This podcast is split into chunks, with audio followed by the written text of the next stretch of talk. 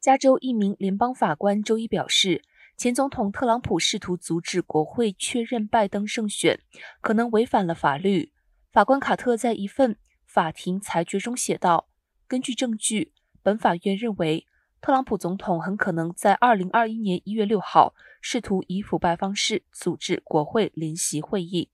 在国会特别委员会中就此展开调查后，伊斯曼提出诉讼。”寻求阻止该委员会获得相关文件。